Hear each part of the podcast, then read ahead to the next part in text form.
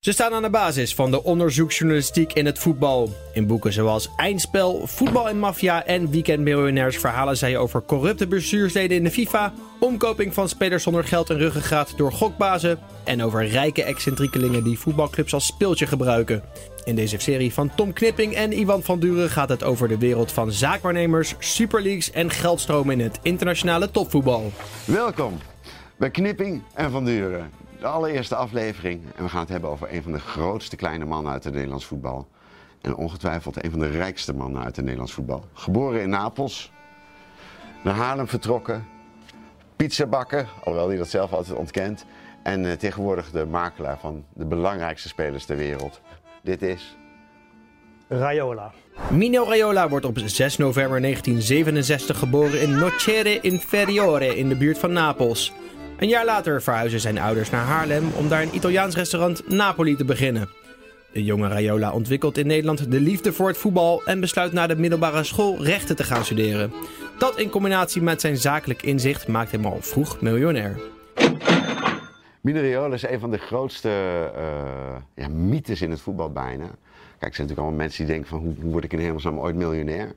Hij heeft het gewoon gedaan met heel veel bravoure, bluff en noem maar op allemaal. Pogba heeft hij gedaan en zo groot is hij inmiddels geworden. Ja. Daar pakt hij 36 miljoen is het verhaal.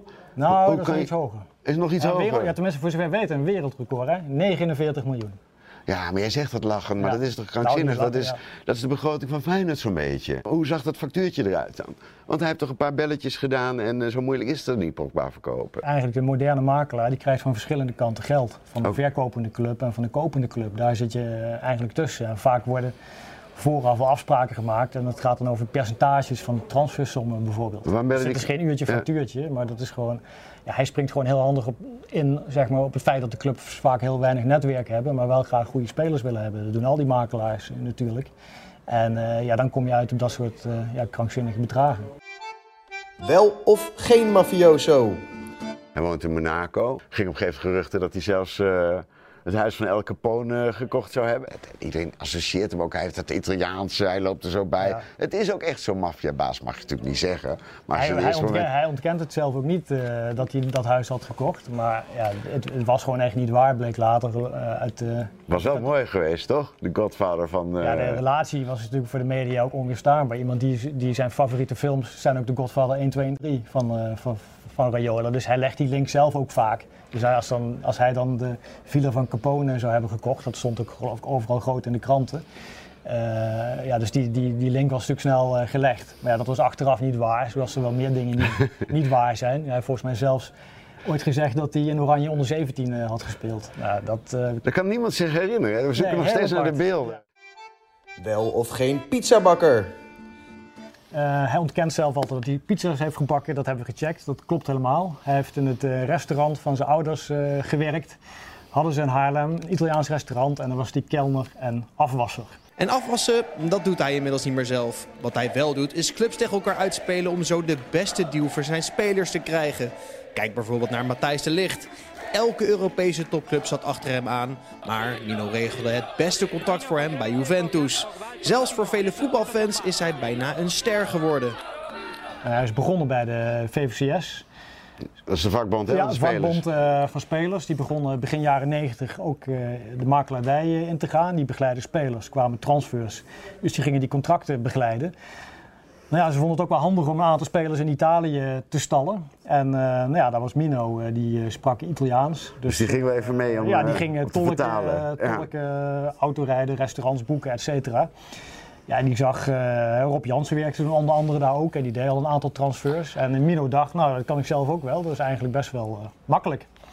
En nou, toen is hij zelf ingerold. Volgens mij is hij ooit begonnen met een transfer van, van Brian Roy. En dan regelde hij echt alles met uh, toen een oude Lancia. Foggia was dat, hè? Ja, hij op en neer naar Italië, schilderde het huis van uh, Brian Roy. Uh, de keukens, of de keuken die gezet moest worden. Hij regelde eigenlijk gewoon. hij was een soort regelneef voor die, voor die spelers. Raiola helpt Rob Jansen en de VVCS begin jaren 90 met de transfers van Dennis Bergkamp, Wim Jonk, Brian Roy en Marciano Vink naar Italië. Hij leert veel in die periode en besluit voor zichzelf te gaan beginnen.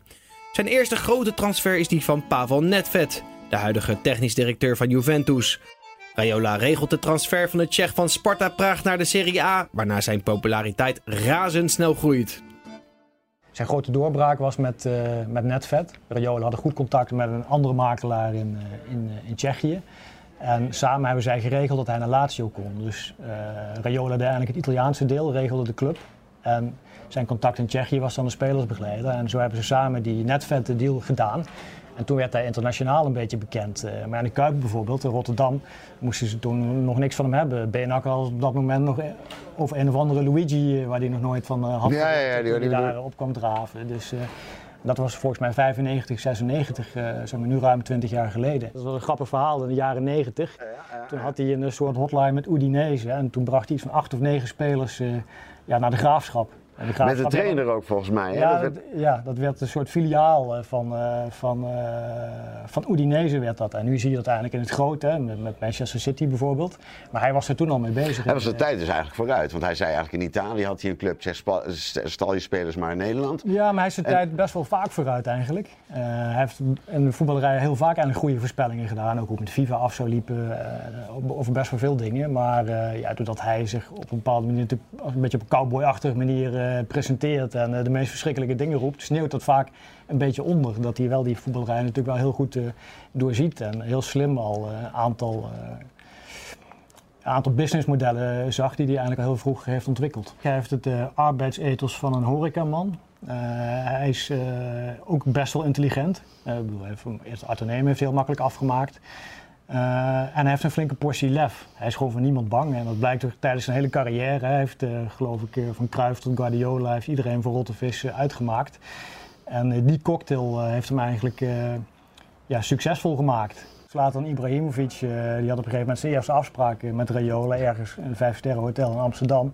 En die was natuurlijk op zoek naar zo'n Armani-boy in een mooi pak. En die zag dan eerder een soort uh, ja, rondbuikige pasta-kok uh, die, met een Nike-shirt zeg maar, om zijn buik heen gedrapeerd. En dat bleek zijn nieuwe makelaar te zijn. Hij kwam ook wel eens geloof ik in Hawaii-shorts naar onderhandelingen toe.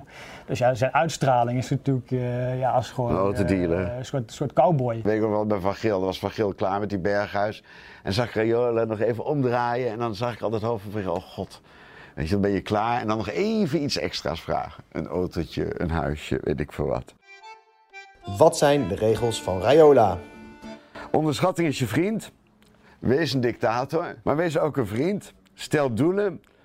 En als laatste, wees scherp op marktfluctuaties en anticipeer. Nou, hij is bijna in zijn eentje de marktfluctuatie geworden. Ibrahimovic, Pogba, dat zijn toch ook wel rebelse spelers die houden natuurlijk ook wel van zo'n vent die daar binnenkomt en het hele establishment uh, ja, Ik denk ook dat hij zich daarom vaak zo uh, uitlaat, want hij gebruikt termen. Ja, uh, zeg nog eens iemand in het voetbal die, te, die gequote zegt: klootzak, scheid, stront, nou, incest, bloedschande. Ja, ja. Daar staat allemaal tussen aanhalingstekens. Cruijff, Guardiola, had ze allemaal onderuit. Ja, maar ik denk dat dat soort spelers inderdaad, zoals Ibrahimovic, uh, Balotelli. Ja, ook wel zo'n, ja, Balotelli, ja, hè? Dat, ook... Ja, die spreekt dat denk ik wel aan, zo'n straattaal-imago, uh, weet je wel. Dan krijg je wel het idee, ja, als zo'n vent voor mij zit te onderhandelen bij een club, die gaat uh, voor mij door het vuur, hè. Daar voel ik me wel bij thuis. Want je ziet ook eigenlijk dat de spelers niet bij hem weglopen over het algemeen. Ook toppers als Marco Verratti, Blaise Matuidi, Romelu Lukaku en potentiële toppers als Gianluigi Donnarumma, Moise Kean, Justin Kluivert en Hirving Lozano en coaches als Bert van Marwijk en Mark van Bommel laten zich vertegenwoordigen door Mino Raiola. Het is voor de topspelers van deze tijd een eer om zich door de Italiaan te laten vertegenwoordigen. Sterker nog, zelfs is dat eigenlijk een statussymbool in de kleedkamer. Hè? Als je de mooiste auto hebt, de nieuwste telefoon, het meisje met de grootste borsten. En dat je kan zeggen dat je Mino Raiola hebt. Ja. En jij bent dan een billenman, maar of dat je kan zeggen dat je een Mino hebt. Dat is, dat is wel, uh, wordt echt als een statussymbool wordt dat gezien. Waardoor is hij de allerbeste? Maar ik denk vooral het lef. Uh, en onderhandelen, dat is iets dat zie je al op de markt. Dat sommige mensen hebben dat in hun genen gewoon, die, die kunnen dat. Talen is heel erg belangrijk. Maar wat hem de allerbeste ja, maakt is... ondernemen heeft hij ook wel. Hè? Volgens mij toen hij op het VWO zat kwam hij al met zijn autootje uh, voorrijden en parkeerde hij naast zijn leraar. En toen had hij al een soort eigen intermediairsbureau. Ja. Dus hij heeft altijd al ingezeten. En hij spreekt ook zeven talen natuurlijk, wat ook wel uh, handig is in deze internationale industrie. Rayola heeft wel een aantal basisprincipes. Tien geboden. Zoek een leuke hobby die direct resultaat heeft. Zoek ik ook al heel lang, maar hij heeft hem gevonden. Het is blijkbaar zijn hobby. Praat veel, praat met iedereen. Nou ja, dat is natuurlijk wel belangrijk, hè? dat je overal altijd even kwek en even je contactjes hebt, zeg maar. Wees ondernemend. Dan zegt hij, als je al miljonair bent, dat is ons probleem uh, niet in ieder geval, laat je dan niet langer leiden door geld. Ja, dit is wel belangrijk. Wees van niemand onder de indruk. Dat is denk ik wel heel kenmerkend ja, aan is, hem. Precies, dat is misschien wel de belangrijkste. Voor de duivel niet bang. Ook niet voor trainers die hij tegen zich in het harnas jaagt. Met soms Italiaanse emotie doet hij soms uitspraken waarmee hij zich niet bepaald populair maakt. Guardiola is een laffe hond. Guardiola is als persoon een eikel, maar een fantastische coach. Jurgen Klopp is een stuk stront. Nou, dat zijn er dan uh, drie. Uh, ja, je kunt een hele bloemlezing doen van zijn quotes. Maar eentje heeft hij uiteindelijk maar teruggetrokken in de loop der jaren. En dat is toen hij Johan Cruijff een uh, demente bejaarde noemde. Dat vond hij achteraf zelf ook wat te ver gaan. Daar heeft hij toen zijn excuses voor aangeboden. Zelfs Barcelona heeft er volgens mij min of, keer, min of meer een keer een stadionverbod gegeven. En ook ja, mensen als Ferguson, die hebben ja, zich ook niet echt positief over hem uitgelaten. Dus ja, de meeste trainers die zien natuurlijk liever iemand anders binnenkomen dan, dan Rayola. Inderdaad, ook omdat hij keiharde onderhandelaar is, toch vaak ook hele hoge salarissen uitsleept uh, voor, de, voor de spelers. Hij heeft zichzelf ooit uh, kandidaat voor, voor de, als FIFA-baas heeft hij zich opgeworpen. Dat kon helemaal niet. Maar, ja, met een mooie slogan, uh, Sepp Blatter is Noord-Korea en ik ben Zuid-Korea. Ja, alleen had hij de regels niet helemaal gelezen. Hij mocht zich helemaal niet kandidaat stellen, maar dat, dat had hij al lang weer gedaan. Dus hij, ja, hij doet gewoon heel veel op de bluff. Ja, uh, het gaat dan van Jeugd International van Oranje tot inderdaad uh, dit, dit soort zaken. Over het privéleven van Mino Raiola is maar weinig bekend. De Italiaan resideert tegenwoordig in Monaco, heeft pandjes in Aardenhout en Haarlem en zijn vermogen wordt geschat op enkele honderden miljoenen. Hij is op dit moment zonder twijfel een van de meest invloedrijke zaakwaarnemers ter wereld. We hebben altijd van die spelersranglijstjes, hè, wie het meeste verdient, zeg maar. Maar volgens mij zou hij gewoon één staan in die hele ranglijst van de meest nou, verdienende. Volgens mij, uh, dat weet ik wel zeker. Ik bedoel, uh, als hij uh, met, met Pogba al meer dan 40 miljoen heeft gekregen, ja, hoe, hoeveel jaar moet je daarvoor voetballen om dat te verdienen? En sterker nog, ik denk niet alleen de meest verdienende, maar ik denk ook de meest invloedrijke in het, in het betaalde voetbal. Ik denk dat ik hem zelf ook wel zou nemen. Ja, zullen we hem even bellen? Ik weet niet of hij opneemt. ja, hij neemt wel op. Nee, maar wij hebben dat natuurlijk niet nodig, zeg maar. Maar ik, ik, ik kan me wel voorstellen dat je zegt, nou, als, als dan maar, uh, als ik de oorlog in moet, dan met hem. Maar ik blijf een boefie. Want we zitten hier te praten, weet je, dat is een normaal beroep. Maar ik blijf, ik blijf voor mij, bottom line, waar hij zijn geld mee verdient, ik snap het niet. Want het is, hij kan geen bal vooruit trappen. Ja, maar daarvan zegt hij zelf, als je een restaurant wil openen, moet je daarvoor kok zijn. Nou, blijkbaar niet, inderdaad. Sterker nog, een kok zal natuurlijk nooit een goed restaurant. Uh... Nee, maar er zit ook wel die zin. Ik bedoel, uh, wij zijn ook geen stervoetballers, maar we werken ook bij Voetbal International. Ja, maar ik krijg, niet, uh, ik krijg niet even 10 miljoen overgemaakt omdat ik een club link aan de speler waarvan iedereen kan zien: dit is een goede club en dit is een goede speler.